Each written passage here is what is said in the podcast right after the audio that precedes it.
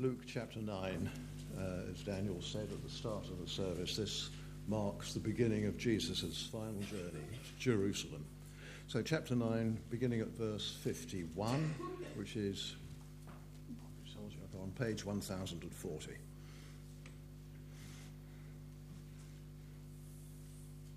As the time approached for him to be taken up to heaven, Jesus resolutely set out for Jerusalem. And he sent messengers, on ahead who went into a Samaritan village to get things ready for him. But the people there did not welcome him because he was heading for Jerusalem. When the disciples James and John saw this, they asked, Lord, do you want us to call down fire from heaven and destroy them? But Jesus turned and rebuked them. Then he and his disciples went to another village.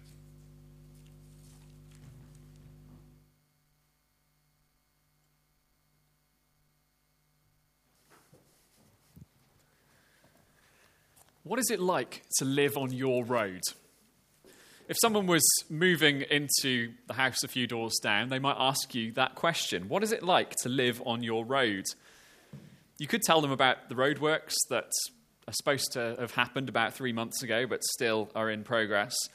You might tell them what days the bins are being collected. You might tell them what the neighbours are like. And depending on how you answer those questions, that might well affect uh, whether they move in or not. If someone thinks about moving into my road, then I'm going to tell them that it's really well looked after, but early on a Saturday morning, you have to be ready for a very, very loud leaf blower every single time, way too early. In the middle section of Luke, um, chapter 9, verse 51, all the way through to 19, verse 44, we learn what life is like on discipleship road. Most of the first nine chapters of this gospel, they take place in the towns, in the villages around the Sea of Galilee, and that's in the north. But now, from this point on, we get chapter after chapter of a long, winding journey south. Take chapter 10 as an example. Verse 1, it mentions every town and place he, Jesus, was about to go. And lots of the following stories start in a very similar way. But this isn't a road that Jesus is going to take alone. Chapter 10 again, verse 38, it begins As Jesus and his disciples went on their way. So, this is a long, winding journey that Jesus takes along with his disciples. He's often going to be training them and teaching them, and they're going to learn through this journey what it's like to be a follower of Jesus. And of course, this is going to be immensely helpful for people like us. If you're thinking about becoming a Christian, then learning more about this discipleship road will help you make your mind up. This is what the Christian life is like. Do you want to step on this path? And if you're already a Christian, this series is going to teach you how to walk more closely with Jesus. And I trust that that is something we all long for. Of course, there are other big themes in the Gospel of Luke, um, things that we can be looking out for. Watch out for eyewitness accounts and scriptures fulfilled that give us certainty about what we've been taught. Also, pay attention whenever you see an outcast or someone who's poor or someone who's unlikely, an unlikely candidate for God's grace. Um, so often we're going to see good news for people like that. But for now, let's focus on discipleship road. What is it like? Uh, we've got two answers in these short verses. Firstly, what is discipleship road like? It leads to Jerusalem. If we're thinking about getting on discipleship road, or if we want to walk more closely with Jesus, we need to know that it leads to Jerusalem. It's already been mentioned that verse 51 it's a really big turning point in the book. We'll put it up on the screen. As the time approached for him to be taken up to heaven, Jesus resolutely set out for Jerusalem. We know the Son of God, he came down from heaven. and his return is just around the corner. Earlier in this very same chapter, Jesus had taken some of his closest friends up a mountain to pray. And as they prayed, Jesus' appearance shone like lightning. He shone. And the disciples, they watched on as Elijah and Moses appeared in conversation with Jesus. And what were they talking about? They were talking about his departure, which was about to happen. So he's going to be taken up to heaven, he's going to depart. The clock is ticking, and Jesus knows it. What would you, um, what would you do if you knew your time was running out? Would you quit the job in order to spend more time with family and friends? Would you take that trip to Australia that you've been putting off for years, that you always said that you'd take? Under such circumstances, with finite time remaining, I think it, I'm right in saying that all of us would focus on what is most important. And that is exactly what Jesus does in this verse here. Knowing that his time is short, he focuses on his main priority. This translation here, it, it captures the meaning well, but other versions retain the original figure of speech. Jesus steadfastly set his face to go to Jerusalem. It's as if from this point onwards in the gospel, Jesus has got blinkers on, you know, those things that horses wear to make sure they're looking in one direction. His face is set, his mission is clear. He must go to Jerusalem. He's going to return to heaven, but he knows the path there goes through Jerusalem. And the point here is not that Jerusalem is all that special unless Dan has some plans I'm not aware of, at no point in this service are we all going to turn to the southeast in order to pray. I don't believe that's something you're planning on doing. Jesus is setting his face to Jerusalem because of what he's going to do there. Jesus said it himself earlier in this chapter, chapter 9, verse 22.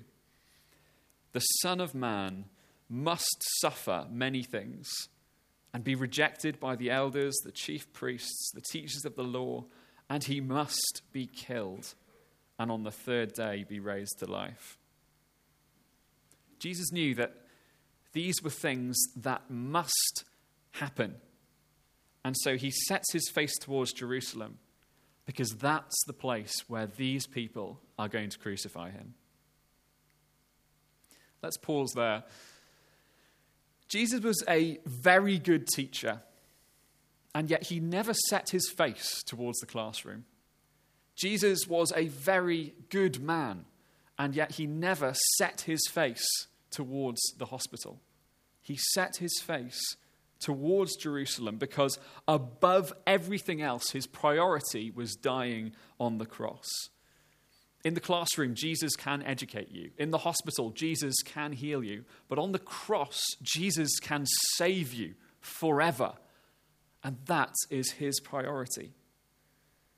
This really is the first and most important thing we need to know about Discipleship Road. It leads to Jerusalem, or in other words, it leads to the cross. If you want to be a follower of Jesus, Set your face towards the cross.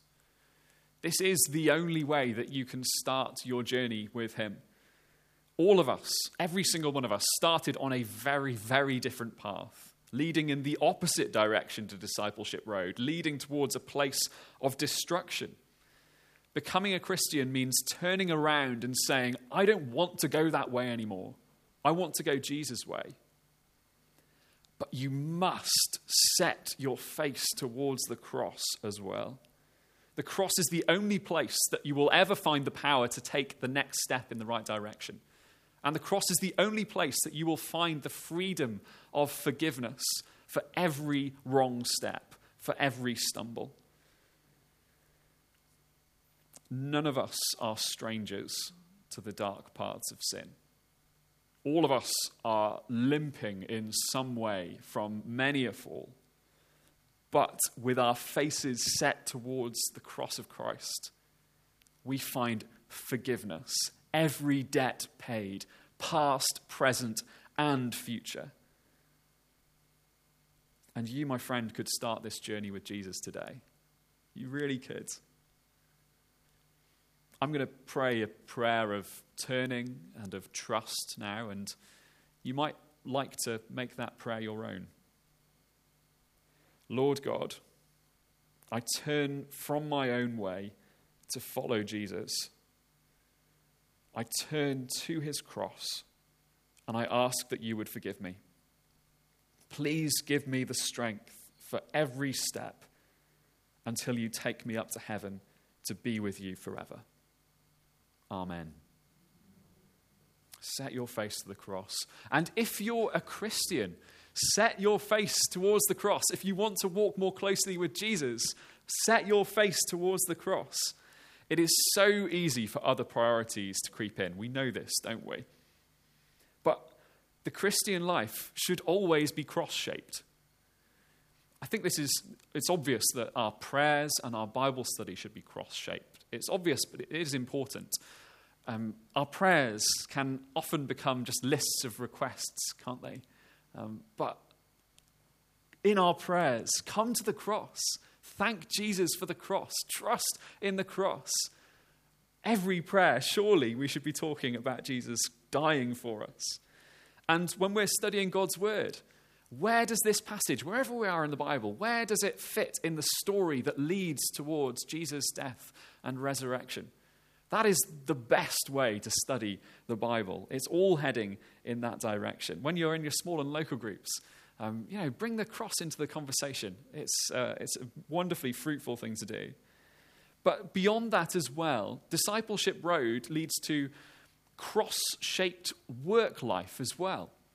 Um, when we set our face towards the cross in the workplace, we are empowered to sacrifice and serve others.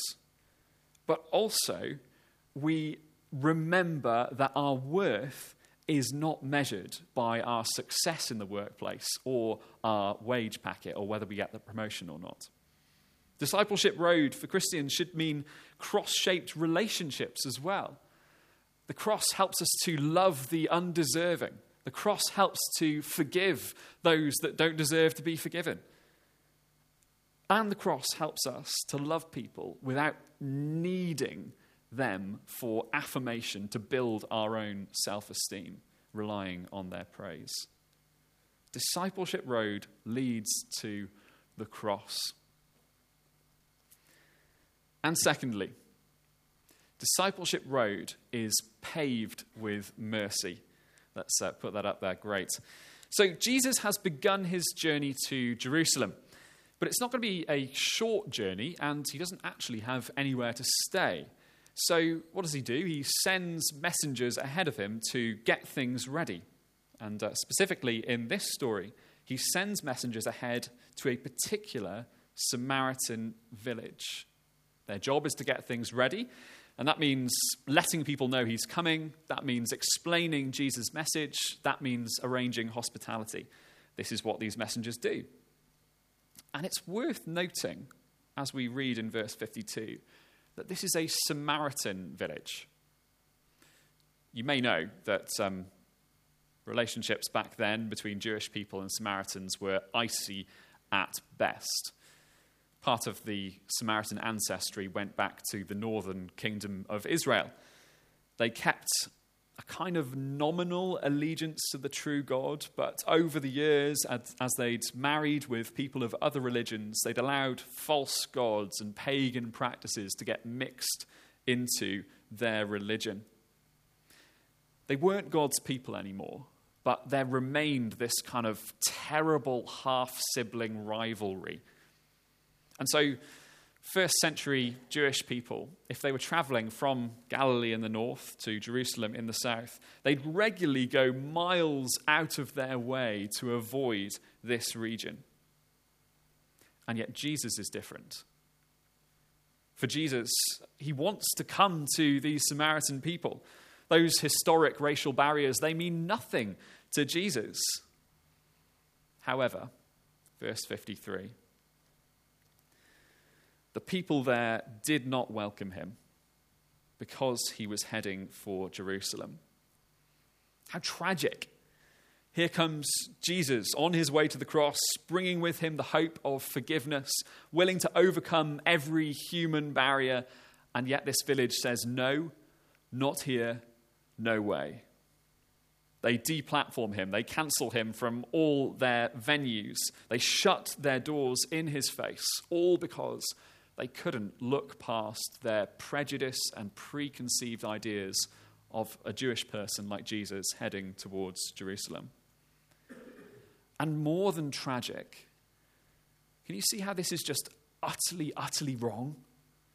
Slamming the door in the face of the one who gives them breath, shutting their ears to the eternal word of God, shaking their fists at the King of Kings himself. It's just not right. Let's put verses 54 and 55 up on the screen. James and John, they see this rejection and they are furious. You know that feeling where you see injustice and the pressure and the heat just rises in you? Well, these guys, their blood is boiling. Their blood is boiling. They're furious and full of zeal for justice. They say to Jesus, Lord, do you want us to call down fire from heaven to destroy them? They've recently seen Elijah, remember, on top of that mountain. And so perhaps they're thinking back to 2 Kings chapter 1. Um, there, Elijah did call down fire from heaven on soldiers who were disrespecting God's name and coming to arrest his prophet. On that occasion, God did answer. Fire did come down from heaven. So James and John think this might be an appropriate thing uh, to do this time as well. But picture the scene Jesus and his disciples, they're walking back down the road, away from this village that has rejected them. James and John, they're a couple of steps behind Jesus when they make this suggestion. And how does Jesus respond? He turns and rebukes them. He stops these guys in their tracks. He looks them in the eye and says, like, you guys, you're just, you're just way off here. I do think it's interesting that the, the verse mentions that Jesus turns. I'm struck by that fact. He really stops these guys in their tracks to highlight that this is a rebuke that they really, really need to hear well. So let's stop in our tracks as well two important applications from this rebuke. This rebuke in, um, in verse 55, it should make us thankful. I think for a lot of us, and I'm including myself here, our initial reaction to James and John's suggestion is kind of to laugh. Calling down fire from heaven seems like a comedic overreaction. And so when we read of Jesus rebuking them, we say, well, yeah, obviously. But that's not the right way to read this story. That reading shows that we underestimate the honor due to Jesus' name. That reading shows that we underestimate the seriousness of God's judgment, God's righteous judgment. Heavenly fire is an appropriate response to earthly rebellion. An Elijah like ministry of judgment would have been right on that village on me, on you. Because all of us have shut the door in Jesus' face. All of us, at some point or other, have shaken our fists at the King of Kings and shut our ears to the eternal Word of God. But Jesus came on a mission of mercy. His rebuke to James and John was not, no, that's wrong. His rebuke to James and John was, no, that's not what I'm here for. Regardless of what people deserve, Jesus came to save. Jesus came, and the floodgates of God's mercy were flung open, and a gracious tide engulfed the world. We should be so thankful for that. How many times did Jesus call before you answered? When we read this rebuke, our response should be, Phew, I am so thankful that Jesus is merciful because I deserve God's judgment. This rebuke should make us thankful. And this rebuke should make us merciful.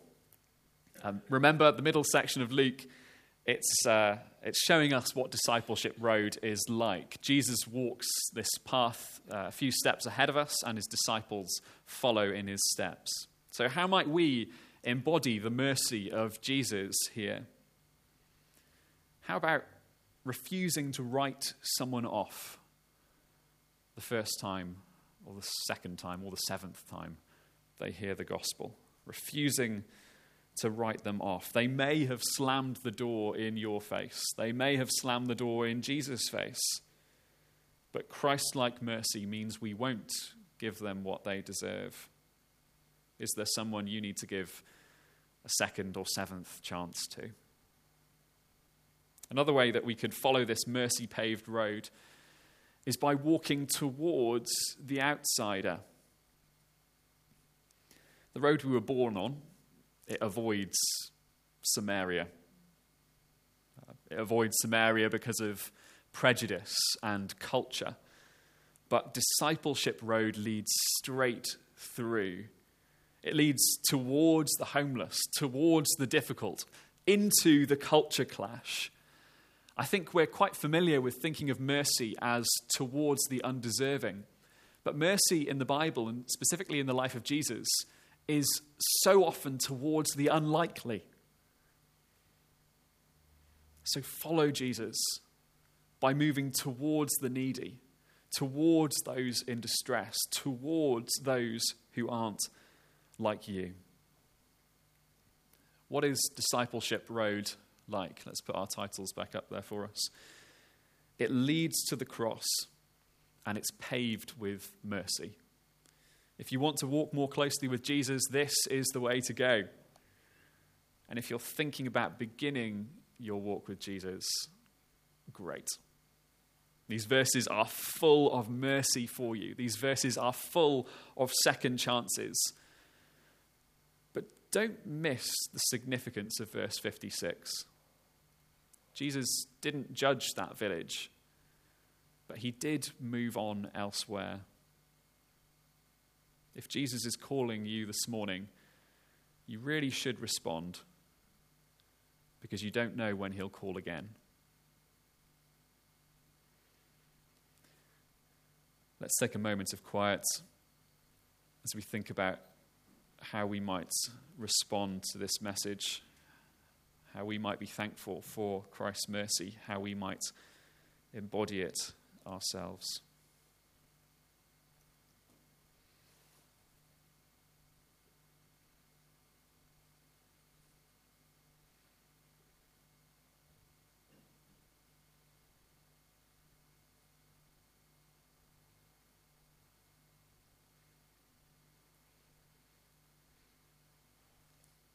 Father God, we confess our sin. We confess that you would be entirely right and good to judge us. And yet, thank you so much for the mercy of Christ. Thank you that on the cross, he flung open the floodgates of your mercy. And thank you that as we trust in Him, we are caught up in that tide, even to heaven itself. Please help us to walk this road. Please help us to embody this mercy. We pray that your Spirit would show us, even today, how we can show pity and compassion to the undeserving and the unlikely. Please help us look to walk towards those who are not like us. We pray in Jesus' name. Amen. We're going to